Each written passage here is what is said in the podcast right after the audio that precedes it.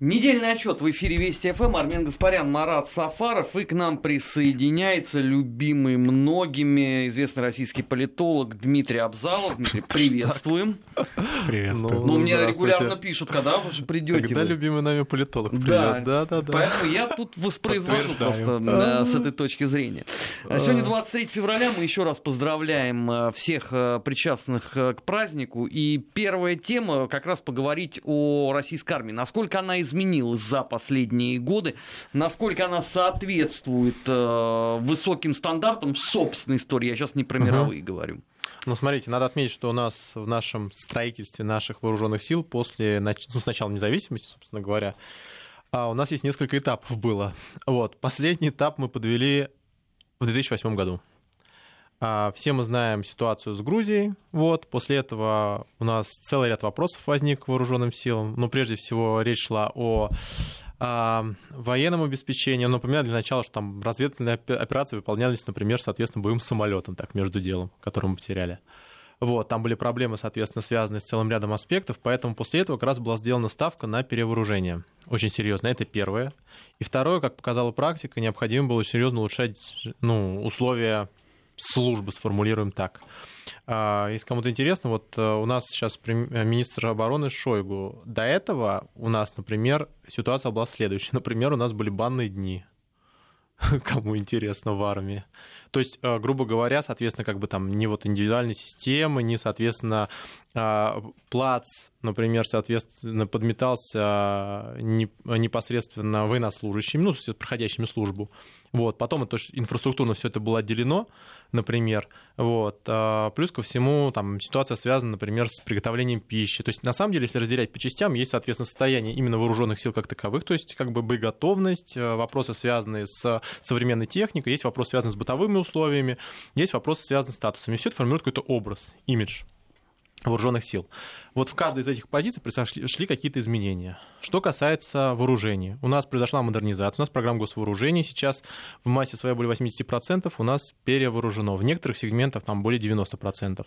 Для примера, э, это означает, что у нас уровень перевооружения там лучше, чем у отдельно взятых армий, причем как бы с большими бюджетами, чем у Российской Федерации.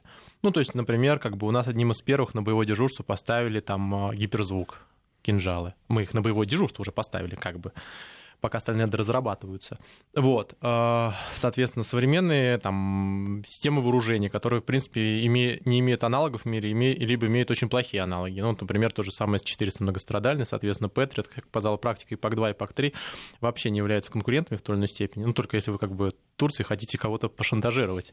Вот. А по факту как бы очень неэффективна система. Кстати говоря, Панцирь М показали себя очень эффективными против дронов. Вот. Тоже инновации пошли. Вот. Поэтому с этой точки зрения, ну, кстати говоря, с экономической точки зрения, это намного выгоднее, чем выпускать ракеты. Вот, по ним. Вот. Поэтому это важный фактор. То есть первая э, э, история связана с э, современным вооружением. Причем надо понимать, что мы на ВПК, то есть на продаже техники, занимаем, зарабатываем тоже достаточно большие денежные средства. Поэтому от того, насколько мы перевооружились, насколько мы показали эту технику, например, в той же самой Сирии, зависит от того, сколько мы заработаем, в буквальном смысле этого слова. С-400 бы никто бы не покупал, если бы мы их не разместили в Сирии, не, показывают, не, по- не показали бы, как они в буквальном смысле отгоняют а, ВВС других стран ну, как минимум отдельно взятых трех.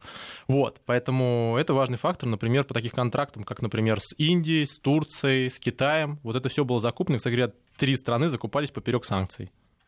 То есть они пошли целенаправленно, Китай под санкции положили, Индии так не ввели, соответственно, а Турции непонятно, честно говоря, что там до сих пор происходит с точки зрения санкционной составляющей.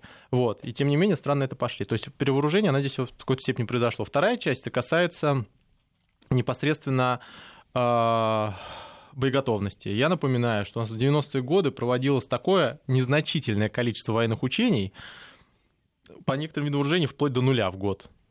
Ну, то есть, понимаете, у вас может быть современная техника, если никто на, на нее не, вою, не воюет, как бы, в принципе, ну или хотя бы не тренируется, то эффект от этого будет нулевой в принципе. Это первый момент. И как показала практика 2008 года, 2008 года, там было много разных историй, там КАМАЗы вставали, например, там, когда там сожгли трансмиссии. Но э, история в том, что вам необходимо обязательно тренироваться. Это очень важный фактор с точки зрения боеготовности. В современном мире это особенно важно. Там ракеты средней э, дальности, например, размещенные там при, примерно 15 минут вам в течение 15 минут надо все, все быстро готовить. Вот. А, такого же типа риски касаются, например, там, серьезных там, вторжений. То есть, например, там, положим, тот же самый Таджикистан, например, у нас были такие истории. Связанные с ИГИЛ отдельно взятыми. Поэтому как бы в современном мире, в современных как бы таких мобильных условиях надо как можно более эффективно и быстро уметь разворачиваться. Это очень важно. И, соответственно, отрабатывать свои действия не просто самостоятельно, а с кем-то. Это тоже важно. То есть мы отрабатываем с Белоруссией, с Китаем, кстати говоря, достаточно интенсивно. Это не просто попытка посадить на свое вооружение, то, что тоже, кстати говоря, очень важно, но и, соответственно, очень важная схема координации. И, кстати говоря, очень важный политический инструмент потом для дипломатической работы. Вот. Поэтому здесь э, происходит достаточно большое количество учений, причем э, э, именно с международной составляющей очень серьезной, с очень интересными новыми сценариями, как бы отрабатывание современных технологических решений. Вот. А, поэтому это очень важный фактор. Третий, это, соответственно, вы можете иметь современную технику, вы можете постоянно тренироваться. Но если у вас люди не захотят служить, особенно в системе, когда у нас частично армия является призывной, а частично контрактной, вот, вы ничего не сделаете. У вас либо контракт не пойдет туда, либо как бы призыв будет бегать все время. Вот, схема очень простая. Вот, поэтому сейчас, например, э, очень высокий конкурс, например, на контракт. Есть некоторые, например, направления, на которых он выше, чем на отдельно взятые вузы. Вообще вузы. Вот, поэтому с этой точки зрения, как бы, это очень серьезная и хорошая возможность. То есть это и хорошая зарплата, и хороший социальный пакет, и жилищные условия, напоминаю. У нас вообще-то были военные городки, которые как бы в отвратительном состоянии были ужасными. Сейчас как бы ситуация совсем другая, есть жилищные сертификаты, поэтому с этой точки зрения как бы это еще неплохой способ получить условия, кстати, и в долгосрочной перспективе получить образовательные возможности. Я напоминаю, во всех странах мира крупных, серьезными армиями всегда есть какие-то преференции для военнослужащих. Ну, например, в США берем, соответственно, там есть схема, связанная с поступлением, например, дополнительными, соответственно, преференциями, медицинское страхование. То же самое касается, например, вооруженных сил Европейского Союза, стран Юго-Восточной Азии, то, что мы как бы начали уже думать о социальных пакетах, это очень важный фактор, вот, потому что это очень рискованный вид деятельности. Вот, и здесь вопрос, связанный с э, бытовыми условиями и в связи с другими защитными там, функциями, социальным пакетом крайне важен, в конце концов. То есть здесь цена ошибки высокая. Вот человек должен быть уверен, что э, у него все будет э, хорошо, но в крайнем случае у него семьи, что тоже крайне важно. Потому что вопросы жилищных условий являлись очень важным фактором, который серьезно усложнил вопрос э, в работе на этом направлении в Российской Федерации, например, в нулевых в начале. Вот, и, уже про 90 не говорю. Вот, поэтому это как раз очень серьезная проблема. Ну, с этой точки зрения, как бы ситуация, конечно, серьезно изменилась. Наконец, мы впервые, мы, у нас вообще очень мало армий в мире, которые ведет серьезные военные операции на вне. Ну, я говорю, серьезные военные операции. Франция у нас тоже ведет военные операции. Вот как бы, ну, военная операция в Мали, например, причем в бесконечном уважении, вот в котором продвижения вообще как бы очень мало, как бы до сих пор там ситуация усугубляется на самом деле. Либо каким-нибудь отдельным контингентом, просто там находиться. Ну, например, Украины была своя позиция в Ираке, я напоминаю. Или, например, у Грузии. Ну, в был, Афганистане, скажем. Было, было, но смысл заключается в том, что они не, не организуют ситуацию, соответственно, они не управляют полноценно как бы своим как бы всем театром военных действий. А, фактически находятся как бы в системе подчин, а, подчиненной составляющей. А полноценные военные операции международной организации, особенно с борьбой, по борьбе с терроризмом, могут ну, там, армии 4-5 фундаментально, так вот, чтобы серьезно, их вообще крайне мало. Ну, во-первых, очень мало армий имеет доступ к нормальному спутниковой системе, например, своей спутниковой системе. Это очень важно, на самом деле, в этом вопросе. Вот, а, соответственно, современным системам вооружений. То есть, по факту, это тоже очень важная составляющая, то есть умение как бы правильно, быстро эм, работать на внешнем контуре, потому что все ваше вооружение, даже если вы их как бы 50 раз попробуете на всех как бы маневрах, вам необходимо их эффективно использовать как бы в конкретной боевой среде. И там появляется целый ряд моментов, то есть мы очень много вооружений отработали именно в процессе, и очень много усовершенствовали. То есть там есть статистика по доработкам а, а, ВПК отдельных видов вооружений. Более того, там производители специальных уже типа туда ставят, чтобы просто смотреть, как эффективно они работают. Там, система РЭП и тому подобное. Вот, поэтому с этой точки зрения как бы э, это тоже очень важный фактор. Но в конечном счете это серьезно повысило статус вот. Если вы внимательно посмотрите социологические опросы, там, например, у нас Институт армии, он достаточно высокому уровню доверия пользуется, а, соответственно, в топ-3, ну, сейчас уже топ-2, получается, самых известных министров, вот, у нас входит всегда Минобороны и МИД. Здесь же еще важный момент. На армию на общественном уровне перестали лить столько помоев, сколько это было условно в конце 80-х и все 90-е годы, когда армия просто была олицетворением всего самого прискорбного, что творилось вообще в русской истории. Ну, это тоже важный фактор, но важнейшим фактором являются реальные результаты. То есть, как бы у вас по-разному к институтам могут по-разному относиться, но если у вас институт как бы работает, показывает эффективность, как бы вот реальные результаты. Вот реальные результаты, которые можно показывать. Вот, соответственно, ваша реальная позиция. Я напоминаю, чтобы если, если бы у нас не было еще раз операции в Сирии, нас бы давно бы уже санкциями задавили. С нами договариваются именно за, из-за нашего внешнего контура, из-за наших как бы внешних э, аргументов. Есть много примеров того, как бы как страны просто закрываются в себе, Иран, например. Вот Иран тоже держится благодаря тому, что он как бы внешне пытается как-то контр-игру осуществлять. Вы один на один по экономике э, не выиграете основного финансового как бы агрегатора в мире. Ну, в принципе, то есть как бы вопрос, какие он издержки понесет, да, то есть, например, Китай закрывать это одна ситуация, а другая ситуация закрывать, например, положим, соответственно, код Дивуар. Вот, но а, единственный ваш способ, каким образом в современном мире можно выжить, и Трамп это показал, это активная внешняя политика, причем оперативная, то есть как бы, то есть вы должны на первым темпом да. играть, потому что вторым темпом там ничего не выиграете. Вот, имейте сильную внешнюю позицию, и, играйте. А как вы будете иметь сильную внешнюю позицию, если, например, там у вас в один прекрасный момент по щелчку ваша вся противовоздушная оборона отключается, например. Мы все помним ситуацию с э, Факлендскими островами, вот, по поводу ракет и по поводу Аргентины. Вот. Это к вопросу о том, что как бы вооружение свое тоже желательно для этого иметь, ну хотя бы примерно. Вот. Поэтому с этой точки зрения это очень важный фактор усиления своих позиций, потому что, конечно, ситуация совсем по-другому развивалась, если бы у нас этой суперпозиции не было. И если бы не было этого перевооружения после 2008 года, если бы не было как бы такой, ну, такой позиции, например, по Сирии. То есть проблема-то заключается в том, что там много всяких историй было. У нас там готовились там например, отключать нас от э, системы SWIFT, готовились, например, соответственно, все валютные операции закрывать, не просто в банках государственных, а вообще все. Вот, это вот весь экспорт, который есть, он как бы номинирован в большей части в долларах, в евро. Больше всего там вторичные санкции, поэтому как бы со всеми производными. Вот, поэтому с этой точки зрения, чтобы не пойти стопами Венесуэлы, например, вот, здесь крайне важно было такую позицию получить. Поэтому э, это тоже как бы есть определенная конвертация. Ну, я же не говорю про то, что как бы там важным фактором был Крым и подобное, но в конечном счете это, ну, э, все-таки это институт, который очень серьезно, вот, скажем так, с восьмого, даже вот позже чуть-чуть началось как раз серьезное усиление этой позиции. Вот и пики пришлись как бы Крым и, соответственно, Сирия, в принципе. Вот. Сейчас такая достаточно выжить. Это не значит, что нет проблем, например, там, с дедовщиной, со всем остальным, как бы как в любых армиях, на самом деле, с призывом. Такие сложности есть, но как бы все-таки сам факт того, что они носят ситуационный характер, это уже как бы очень серьезный прогресс по сравнению с тем, что это было до этого. А, при всем при этом, а, когда у нас вот на этой неделе э, шел разговор об армии, он обязательно уходил в сторону обострения с Турцией отношений. Да что логично на этой неделе. А, а на следующей неделе будет еще более логично, потому что у нас э, окончается ультиматум господина Эрдогана. И все при этом боялись, а как же так? Ну, мы же продали им комплексы новейшие. А как теперь? А, я напоминаю, что Турция запросила э, Патриоты, чтобы ставить на границе, а не С-400. Во-первых, соответственно, как бы кто производитель, тот как бы и знает лучше всю технологическую составляющую. Во-вторых, основная проблема заключается в другом. Основная проблема заключается как бы в авиации, которая у них не наша. Вот, а, соответственно, ну, это то же самое, что, например, Пакистан, у него сейчас вооружение все американское, которое, кстати говоря, противостоит, например, Индии, в котором американцы собираются получать серьезные контракты. Что это как смущает как-то американцев поставлять как бы вооружение как бы Индии? Да, конечно, нет. Проблема заключается в следующем. Ваша основная сила как раз именно в ваших разработках вот, прежде всего. Вот. А риски со стороны Эрдогана там по С-400, в принципе, сейчас особых нет. Вопрос, его сдерживает там полноценное противостояние. Это первый момент. И второй момент, ему нужна короткая победоносная война. Короткой победоносной войны в Сирии не будет.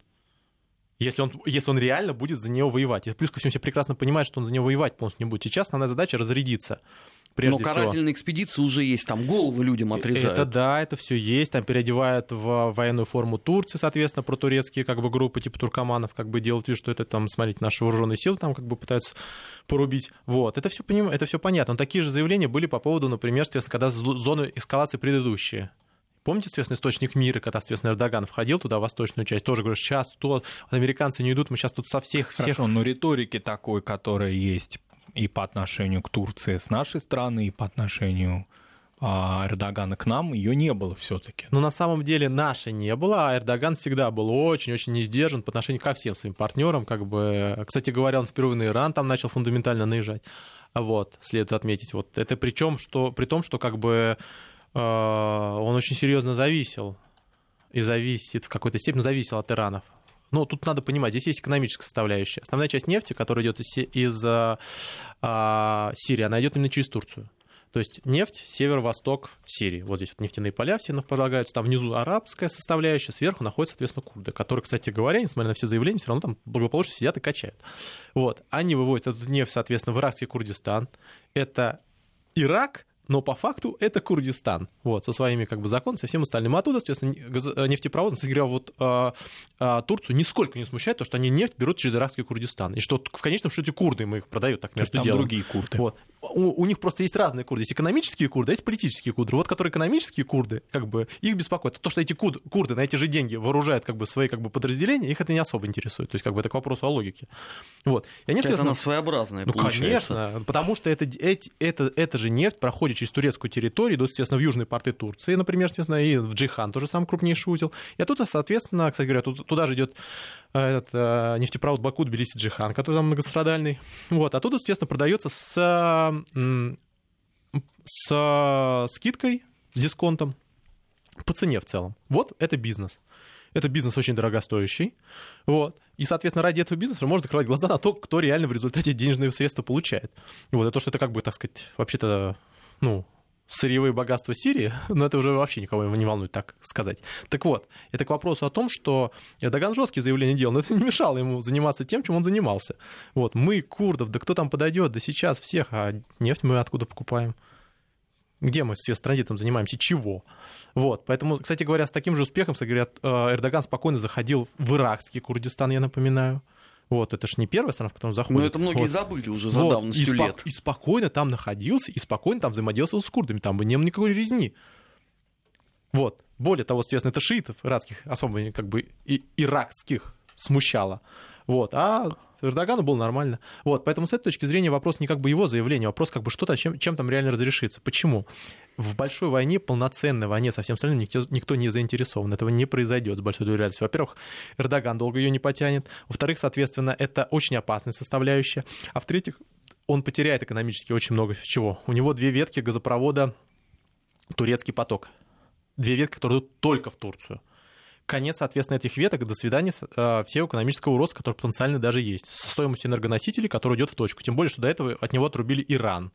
Он же все время на Иран рассчитывал. Он пытался его в Набуку подключить, он пытался его к коридору подключить. Все, с Ираном да закончили. рост Да, благодаря очень... Трампу. Трамп пришел сказал, ребят, ребят, я, конечно, все понимаю, как бы, но без газа Ирана, и все. А без газа Ирана и ни Набука, ни нормально не работает. Ничего, это бессмысленно. Это основная газовая, как бы, ну, платформа.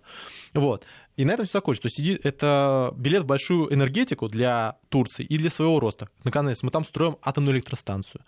И ее больше никто там не построит, потому что мы строим, во-первых, как бы на кредит, а во-вторых, как бы мы строим под э, продажу потом. Вот. А, я напоминаю, что американцы убрали оттуда системы Patriot, не запретили их размещать. Турции. И когда, соответственно, недавно э, господин Трамп поддержал господина Эрдогана, типа, что там Российская Федерация, действительно, что там странное делать как бы в Сирии, что сказал Трамп? А что сказал Эрдоган, когда они там летели в Пакистан? Он сказал, что им я тоже не доверяю. Эти ребята, которые, соответственно, устроили переворот, вот, то есть на самом деле Трамп прекрасно понимает, э, Эрдоган прекрасно понимает, что у Трампа тоже свои там интересы есть, у него есть Израиль, с которым у Турции очень сложные отношения, вот, это первое. И второе, соответственно, у них есть э, желание построить большой Курдистан. А Трамп может сделать подарок Эрдогану э, ради поддержки и выдать Гюлена сейчас? Нет, это бессмысленно. Во-первых, у него выборы. У него любая выдача Гулена будет восприниматься как то, что вы что такое творите. Он столько сейчас сделал для того, чтобы получить израильскую поддержку на внутренних выборах прежде всего, чтобы сейчас как бы вот в эту топку войны бросить какую-то сомнительную поддержку со стороны Эрдогана, плюс ко всему, что это даст? Ну хорошо, предположим, какой-то там Гюлен он выдаст. Во-первых, соответственно, Эрдоган это не оценит полностью. Там у них находятся банки под санкциями, например. У них происходит давление, ограничение по стали. Это все как бы действует. И Трамп это не сможет отменить перед выборами. Он не сможет своим своим избирателям, что-то он для турков делает какие-то преференции. Поэтому до ноября это все будет держаться.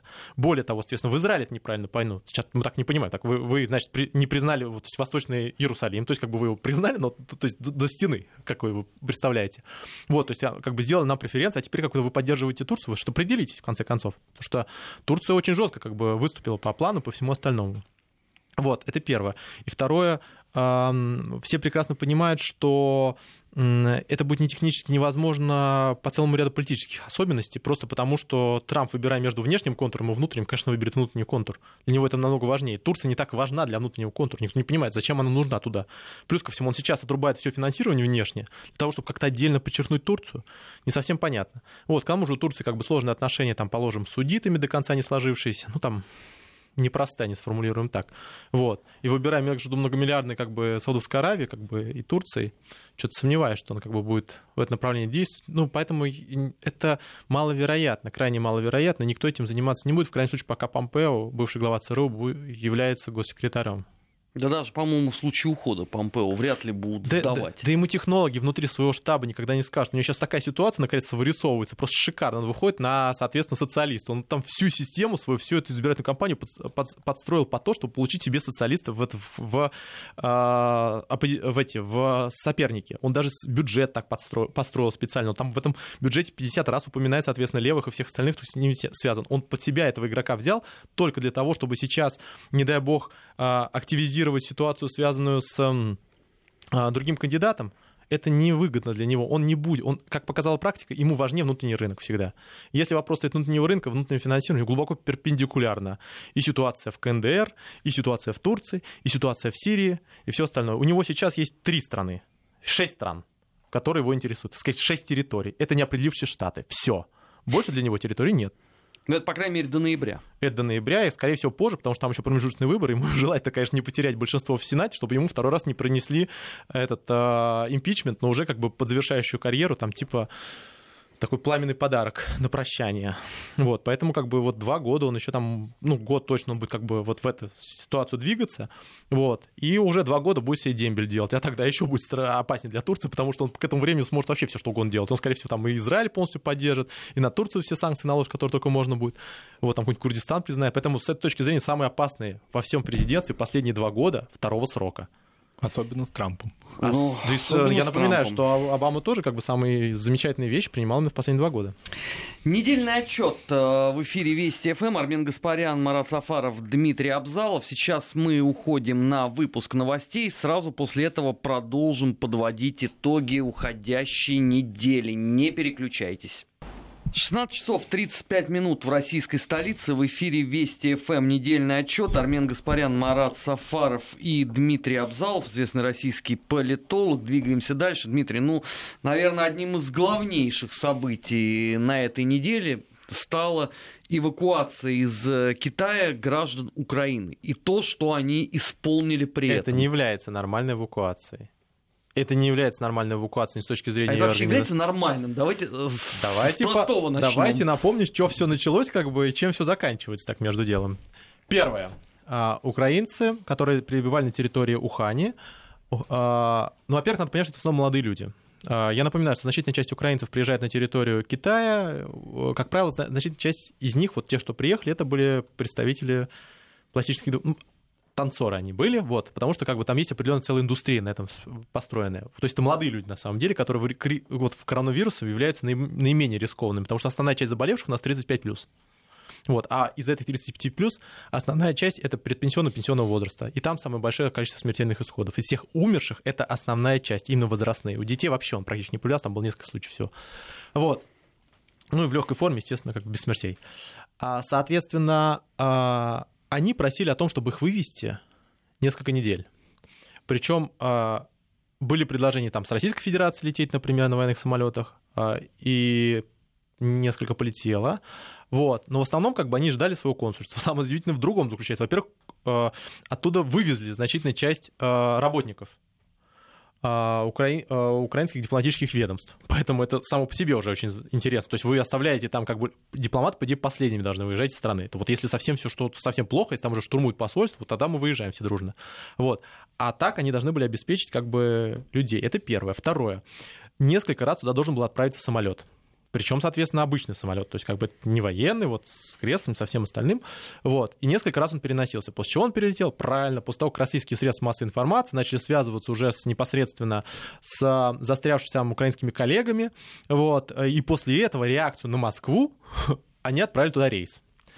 Вторая часть. Вы когда отправляете рейс, вы уже должны подготовить место, куда вы привезете этих людей. Там уже должна быть своя система, а, правильная система там правильная система воздухоснабжения, ну, а, а, циркуляции воздуха.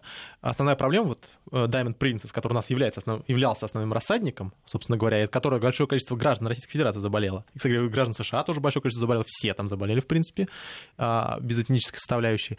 Вот. Стала именно система неправильной организации воздухоснабжения, неправильная, соответственно, система карантинов, без боксов, ну, это мы все уже проходили. Вот самая неэффективная система была реализована там.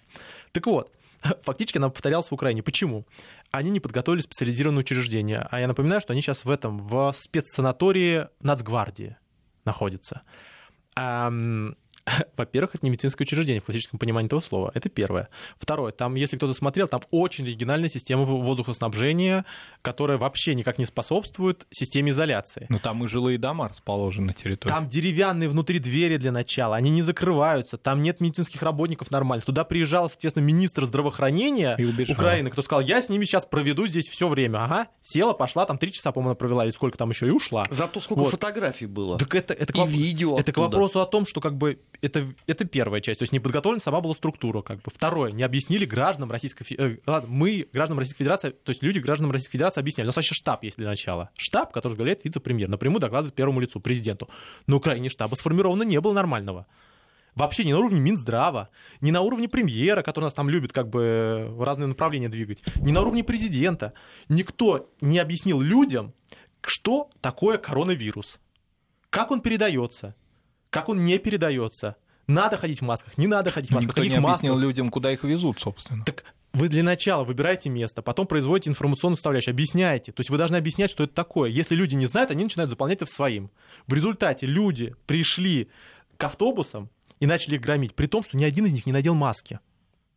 Логика в чем? У вас распространение, распространение происходит воздушно-капельным путем. Самое глупое, что в этом случае можно сделать, это попытаться камнями разбить окно автобуса. Ну, вы сразу же зайдите туда, обнимитесь со всеми. Это, это мягко говоря, глупо. Вторая глупая история. Они поставили туда Нацгвардию. Охранять автобусы. Нацгвардию. Охранять автобусы. Что Нацгвардия? Полная выкладка, естественно, там шлемы, все остальное. Там хоть одного маски была? Они все это время, пока их сопровождали, вот они ближе всего находились. Не вот те, которые нападали, а которые ближе. Там ни одного было, ни одного средства защиты. Ну так они же были моложе, чем 35 лет, соответственно, нету порога. Носителями может быть кто угодно. Болеет больше всего именно 35 плюс. А носителями может быть любой человек. У него не проявляется симптомов, вы его не судите, но он разносить этот вирус может. То есть у него не будет ни температуры, у него не будет, соответственно, ни кашни, ни всего остального. Вот. А, то есть клиники показывать не будет. Почему всех, даже как бы, ну, которых, ну, второго вида, которых они все равно находятся на карантине две недели? Почему? Потому что если ты носитель, ты, у тебя не может это проявляться ты не можешь это видеть, но все равно как бы ты должен как бы все это время не контактировать. И вы взяли, набра... нагнали самую массовую составляющую, протащили их по половине Украины, вот туда-сюда катались по два часа.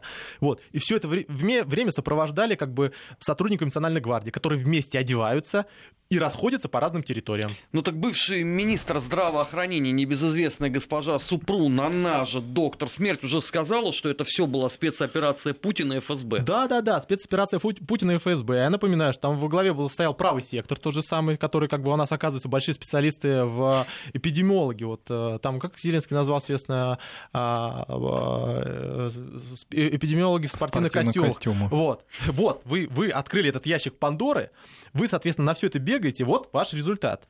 Это первое. Второе. Отдельно хотелось бы отметить на состояние медицины Украины.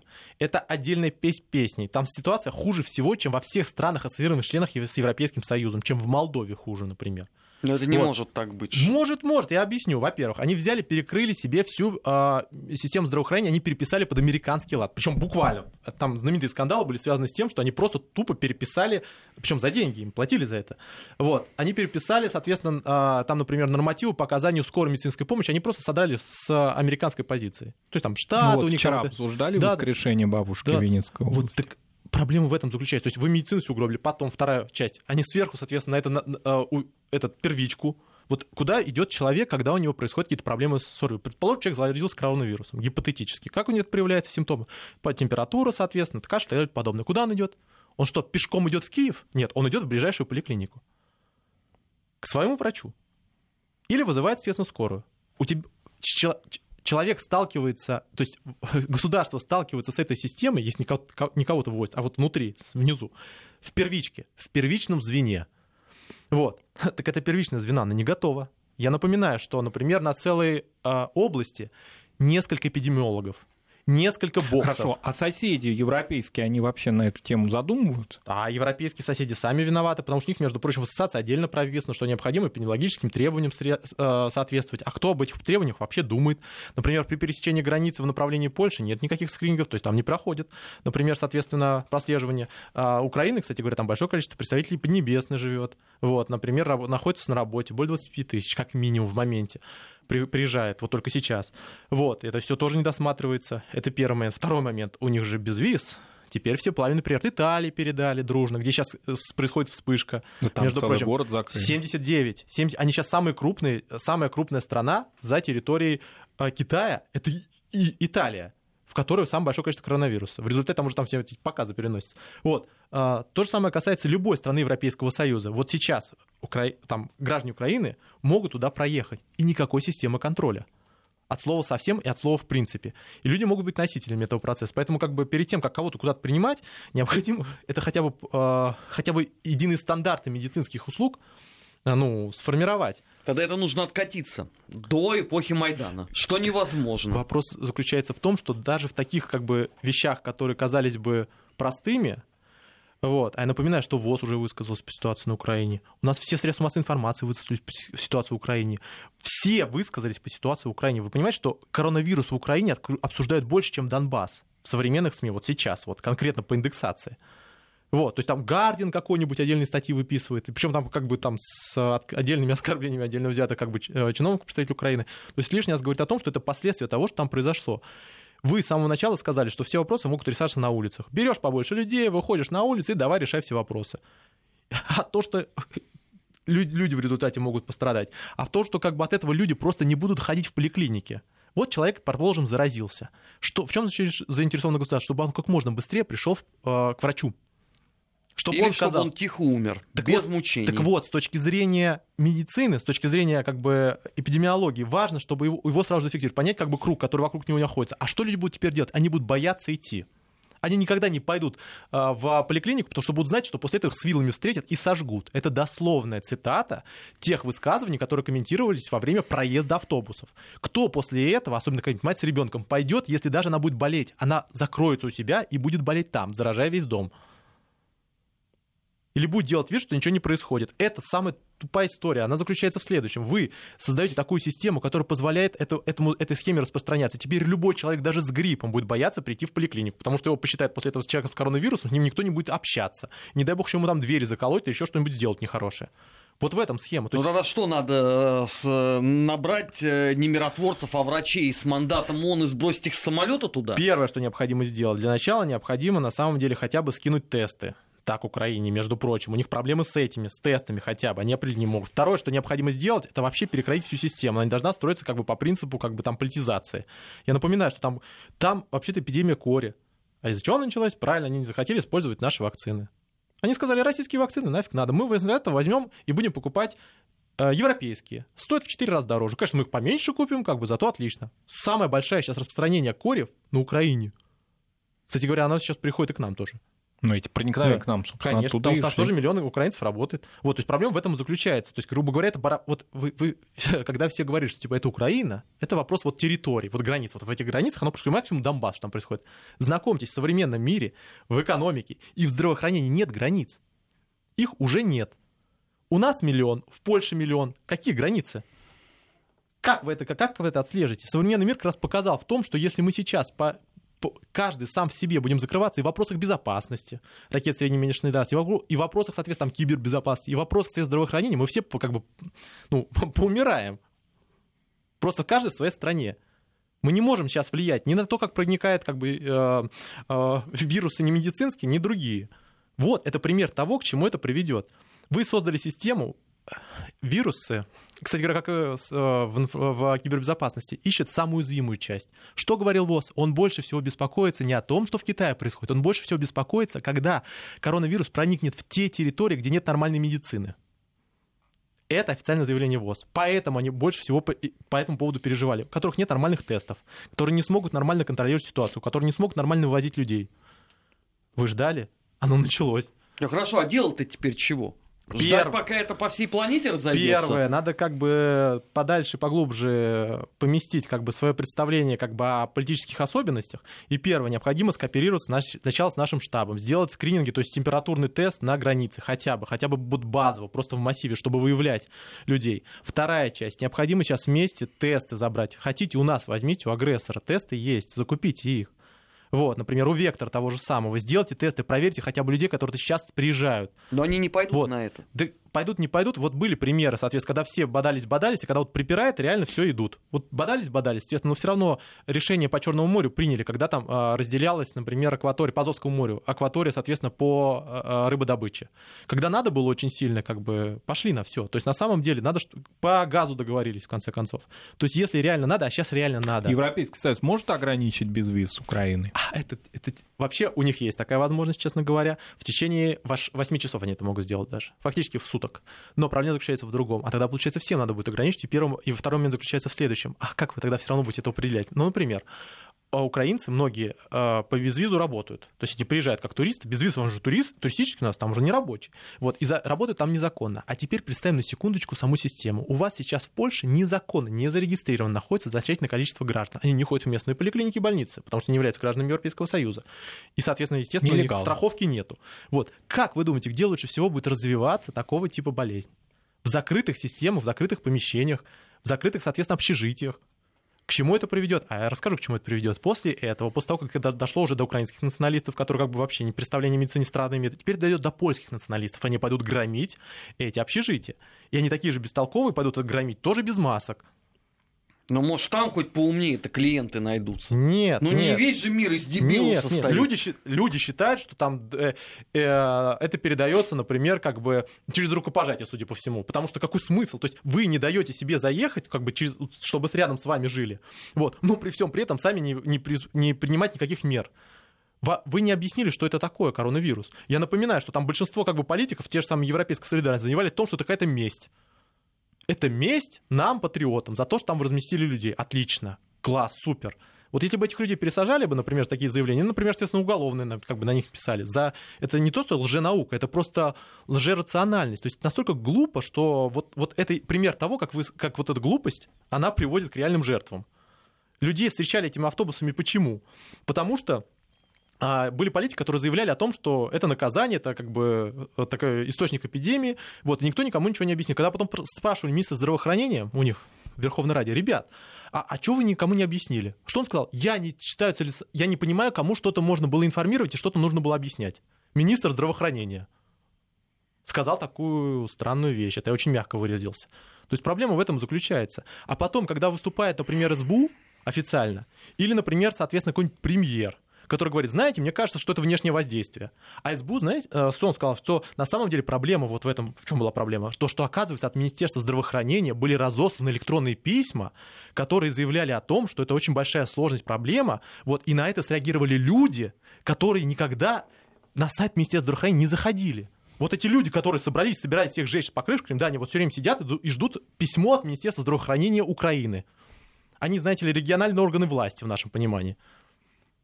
То есть вот если вы объясняете тем, что у вас люди вышли фактически в средневековом системе, решили просто сжечь как бы носители вируса, вот, то и объяснять это тем, что оказывается как бы это происки с внешнего контура, вот это дальше продолжение той же самой истории. Ничего, что на, в средние века это не сработало. И это вообще не срабатывает. Концепция сжигания как таковое. Вот особенно с носителями, у которых не проявляются симптомы. Вы что, все, в политическом всех, всех сожжете в там? смысле этот вирус воздействует на Зеленского, на его авторитет? Конечно, конечно, поэтому только он неправильно отбивается. То а есть, что же ему делать? Сейчас объясню. А, как среагировал Зеленский после того, как начались эти погромы? Что он сделал? Он позвонил в Китай. Девушке, которую не забрали из-за собаки. Он не вышел к людям туда. Он не сходил к людям совсем без повязки, например, или с повязкой бы сходил бы туда, в этот санаторий. Показал бы, смотрите, ребят, все нормально, все хорошо, все нормально, Но он в возрастной группе 35+, плюс, он боится. И что? Мало что ты боишься, тебе надо успокоить людей. Тебе... Зачем туда а, пош... пошел министр здравоохранения? Он хотел... Что... В чем смысл заключался? В том, чтобы показать, что это не, ну, не проблема, что люди, большинство из них, они уже прошли тесты там. Они, соответственно, продолжительное время находились. То есть там были заболевшие, их не пустили, я напоминаю, то есть люди с температурой. То есть надо показать, что это нормально. Вот это что надо было показать. Но вместо этого ты берешь, связываешь с Суханью и с человеком, которого вы никогда не сможете забрать оттуда. Там осталось несколько людей. Ради этого рейс никто не пригонит. Украина особенно. Вот. Как ну неужели сложно чартер заказать? Чартер ради трех человек, там это трех человек, три человека прилетят, после этого всю команду надо будет на карантин отправлять. С ними необходимо будет гнать, а, соответственно, медицинских работников. Более того, собаку они все равно посадить не сумеют, потому что это проблема, например, э, этого консульства Украины, прежде всего, в Ухане, если так разбираться совсем. Вот, то есть на самом деле это история по поводу того, что информационно, как это странная составляющая, тебе надо выйти, успокоить людей. Тебе надо взять на себя ответственность, сказать, ребят, что вы как бы, что вы себе позволяете? Внутри страны. Да, прийти туда, приехать туда, в этот санаторий, показать, что все нормально. Когда у нас была ситуация зимней вишни, кто туда поехал? Не испугались, поехали. Не подожгли никого на вилл, не подняли. А вместо этого сидеть как бы на инвестиционном форуме, после этого проводить как бы на этом стартапе и там рассказывать про средневековье. Отличная идея, прям целевая аудитория прям та и встала. Вот люди сидят, как бы смотрят как бы в Полтавской области. А знаете что, а давайте посмотрим, как бы, что у нас сейчас происходит на форуме стартапов. Они там 50 стартапов отправили, все никак они не взлетят. Давайте посмотрим. Это глупо, так никто не делает. Ты либо президент, ну ты хотя бы по здоровью поработай чуть-чуть. Я напоминаю, что там проблема еще хуже. То есть у нас этот, эм, представители Кабмина заявили о том, что там пенсии будут сокращаться, если кому-то интересно. Потому что там самая большая распределительная система в мире. Это вопрос о том, почему надо индексацию пенсии, пенсии прописывать в Конституции, потому что они могут сокращаться. Но вопрос пенсии на этой неделе ушел все-таки на второй план по сравнению с эвакуацией. Ну, Она затмила все и нет, всех. Просто это лакмусовая бумажка, которая показывает то, что вы, политика, не заткнете все социальные проблемы. Ну, вы представляете так, чтобы у нас там, типа, мы не эвакуируем, потому что у нас плохие отношения с США. Это вот, вот где это, вот мозг, вот где должен быть находиться, чтобы вот такие аргументы говорить. То есть как вы объясняете свои внутренние проблемы неэффективность как бы там с размещением, там неэффективность как бы с, там, не знаю, с самой логистикой этого процесса. Там... Ну, 6 лет общество ело это и требовало добавки. Все, Почему наел... нельзя кормить на Все наелось. Значит, в прошлом году, в позапрошлом году наелось. У нас выборы какие? Кто нас победил на выборах? Все, наелись люди. Они устали уже объяснять, чтобы им каждый раз объясняли именно этим. Так у них, ну какая разница, ну, ну, ну победил Зеленский, продемонстрировал ровно то же самое, что до этого делал Порошенко. Ну, вот народ уже как бы от этого как бы слегка отошел. Социология показывает, что люди начинают уставать от этой повестки. То есть они, естественно, на внутреннюю часть начинают развиваться. Ты сначала как бы экономику себе развей, социалку развей, а потом же там рассказывай про внешнюю составляющую. Проблема именно в этом. То есть вот в этом каплет показывает, что на самом деле, если вы каждый раз разрешаете с внешнего контура как бы все вопросы, все свои проблемы, объясняете эти составляющие, то когда-нибудь придет вирус. Вот. И что тогда будет? Самое удивительное другое, что если сейчас какие-то украинцы после массового, например, поедут, например, в э, США, их спокойно начнут закрывать. Как, соответственно, этот Трамп сделал, там, например, там, с, Ту, с Ираном, со всеми, с Сомали, со всеми остальными. Да он со своими гражданами да, не особенно есть, дипломатичен. И, и, и, и потом эта политика, то есть на тем, что мы вас, конечно, поддерживаем, но как бы вот по вопросу вируса страдайте сами. Вот так это все и будет. То есть никто свне помогать по этому вопросу не будет. Там будет сверхжесткость. Нельзя всю жизнь все решать за счет внешней составляющей. Должна быть собственная ответственность. Ну, мы же как бы, у нас много внутри страны проблем. Ну, не знаю, как, когда эти проблемы валятся на внешний контур. Ну, кто-то говорит, что там вот из-за внешних контуров у нас там, там проблемы, например, там с, там, не знаю, с достроенной а, там поликлиникой. Вы не достроили, потому что это там разгильдяйство, коррупцию, условно говоря, а не потому, что у вас там кто-то извне как бы куда-то что-то воздействует. У нас все губернаторы, которые так утверждали, благополучно покинули свои места. А вот там они работают. Там бывший губернатор области это заявление сделал. Он представляет европейскую солидарность в Верховной Раде. Ему хоть кто-то слово сказал. На этой печальной ноте э, приходится нам заканчивать. Время недельного отчета подошло к концу. Дмитрий, спасибо огромное. Спасибо, Пожалуйста. Дмитрий Абзалов в прямом эфире Вести ФМ. Впереди вас ждут новости, не переключайтесь.